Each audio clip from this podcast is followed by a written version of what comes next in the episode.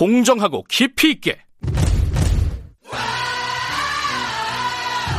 오늘 하루 이슈의 중심.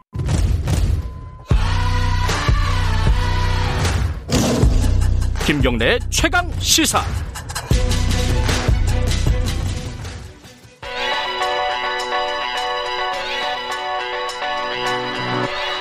최강 시사 김수민의 눈.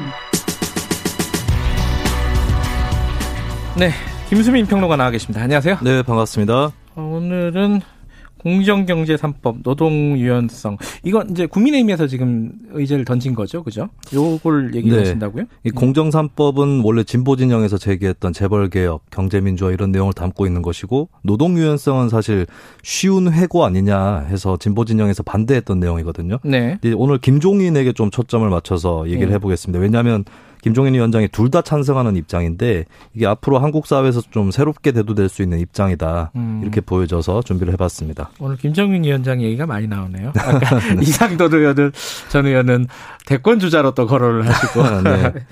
자, 그 이게 어 두 개 그 공정 3법 뭐 노동 유연성 이게 어- 얼핏 보면 좀 모순된 느낌도 있어요. 네. 근데 그 두 개를 동시에 지지한다? 이게 가능한 건가요? 어떻습니까? 이게 일관성이 없다, 모순이다 이런 네. 지적이 있는데 동의 여부를 떠나서 그렇게 볼 수는 없을 것 같아요. 그래요? 음. 예를 들면은 1997년 IMF 사태 이후에 한국 사회에 요구됐던 어, 경제 변화의 내용이 네. 재벌 개혁, 노동 유연성 두 가지 다였거든요. 그러면 그렇죠. IMF라든지 이쪽도 일관성이 없는 거냐 음. 이렇게 볼 수는 좀 없을 것 같고 네. 어 진보 세력 같은 경우는 재벌 개혁만 받아들이는 경우였고 보수 세력은 노동 유연성만 받아들이는 예, 음. 이, 런 경향이었는데 뭐 김종인 위원장처럼 둘 다 찬성할 수도 있고 아니면 둘 다 반대할 수도 있다고 봅니다. 음흠. 예. 그래서 특히 이번에 나온 법안의 내용들을 보면은 노동유연화하고 고- 공정산법 사이에 어떤 모순이 존재하는 건 아니거든요. 가령 주주가 기업에게 다중 대표 소송을 한다. 이 내용하고 정규직 노동자에게 보장되어 있는 뭐 보호 요건을 약화시키겠다. 이거는 사실 어, 둘다 할 수도 있고 둘 다 안 할 수도 있는 그런 내용인 것 음. 같습니다.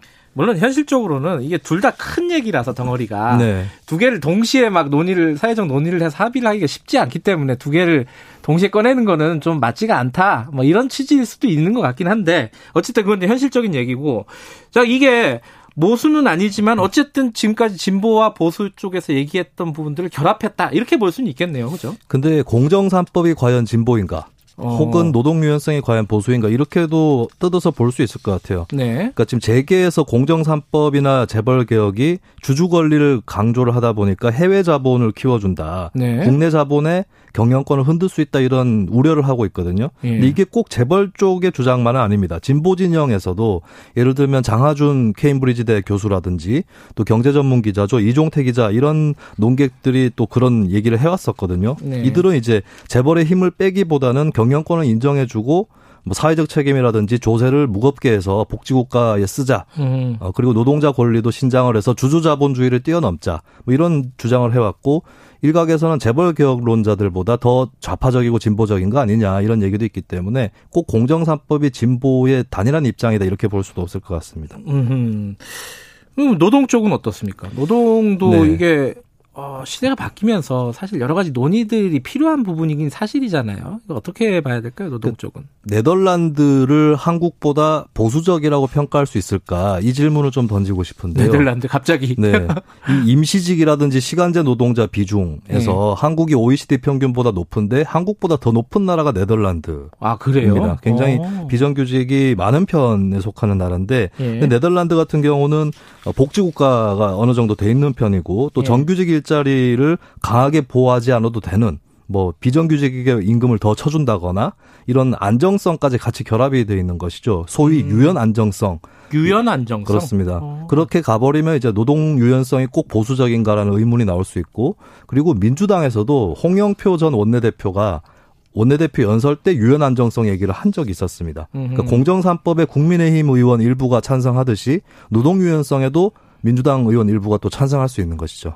물론 이제 우리나라가 이제 안정성이 부족하기 때문에 그렇죠. 유연성을 이렇게 급격하게 늘리는 것이 과연 타당하냐 뭐 이런 문제 제기도 있고 네. 있긴 하지만 어쨌든 지금은 근데 김정인 위원장이 노동 얘기를 꺼내고 나서 어 근데 구체적으로 뭘 어떻게 하겠다는 얘기는 없어요, 사실은. 그렇습니다. 그래서 논의가 진전은 안 되는 것 같아요. 네, 그죠? 공정산법하고 뭐 세팅을 해서 정치적으로 소화하려고 하는 게 아니냐 이런 얘기도 많이 있는데 그렇죠. 아무래도 김종인 위원장 속내라든지 쪽을 알아보려면 과거의 발언이나 회고록 이런 것들을 음. 좀 살펴봐야 될 것 같습니다. 예. 아마도 노동시장 이중 구조 많은 사람들이 지적하고 있는데 이것을 타격하는 방향으로 전개될 공산이 높아 보입니다. 아하. 어, 실제로 김종인 위원장이 박정희, 전두환, 노태우 정권에서 계속 일을 한 적이 있 었잖아요. 예. 그때마다 강조했던 게 노조를 산별 노조 체제로 가야 된다라고 음흠. 하는 지론이었습니다. 이거는 노동운동 일각의 의견하고도 겹치는 부분인데 예. 산별 노조로 가야 이제 대기업, 중소기업, 정규직, 비정규직의 어떤 공동의 목표를 노동자들이 추구할 수 있는 음. 것이다라고 하는 것이고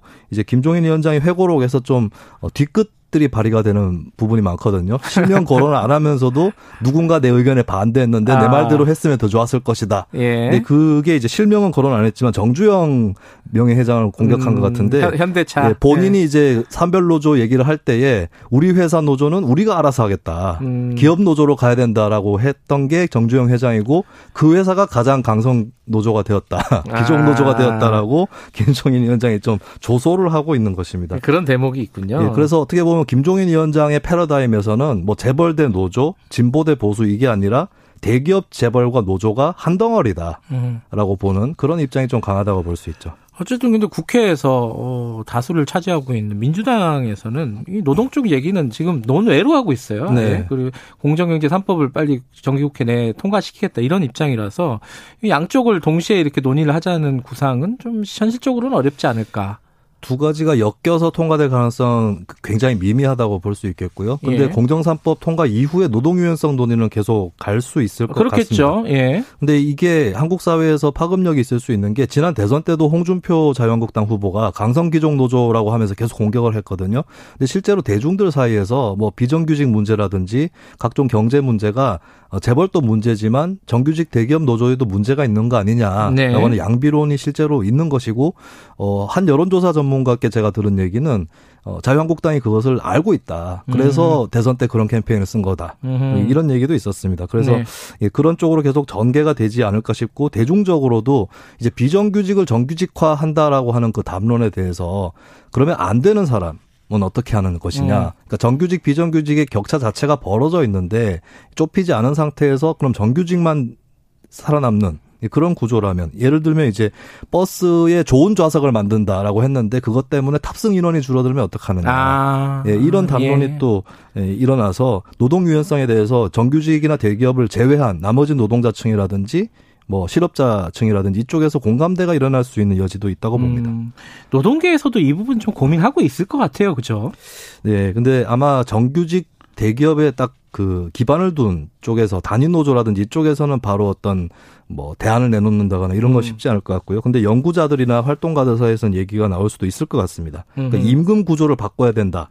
뭐 직무급제라든지 이런 얘기는 또 나오고 있는 것이고요. 예. 그리고 노동 유연성을 강화하든 아니면 다른 방법을 찾든 간에 어쨌든 사회 안전망을 확충해야 되는 거 아니냐. 음. 이걸 역으로 보수 진영에 던질 수 있을 것 같고 그러려면 증세가 또 필수적인 거거든요. 네. 예, 이 증세 논의 속에서 또 대기업 정규직 노동자들이 뭐 세금을 더 내겠다 이런 얘기가 또 나올 수 있는 여지가 있을 것 같습니다. 중요한 문제이기 때문에 차분히 좀 논의를 해야 될 것 같습니다. 네. 여기까지 드릴게요. 고맙습니다. 감사합니다. 김수민의 눈이었습니다. 김경래 최강시사 2분 여기까지고요. 잠시 후 3부에서 뵙겠습니다.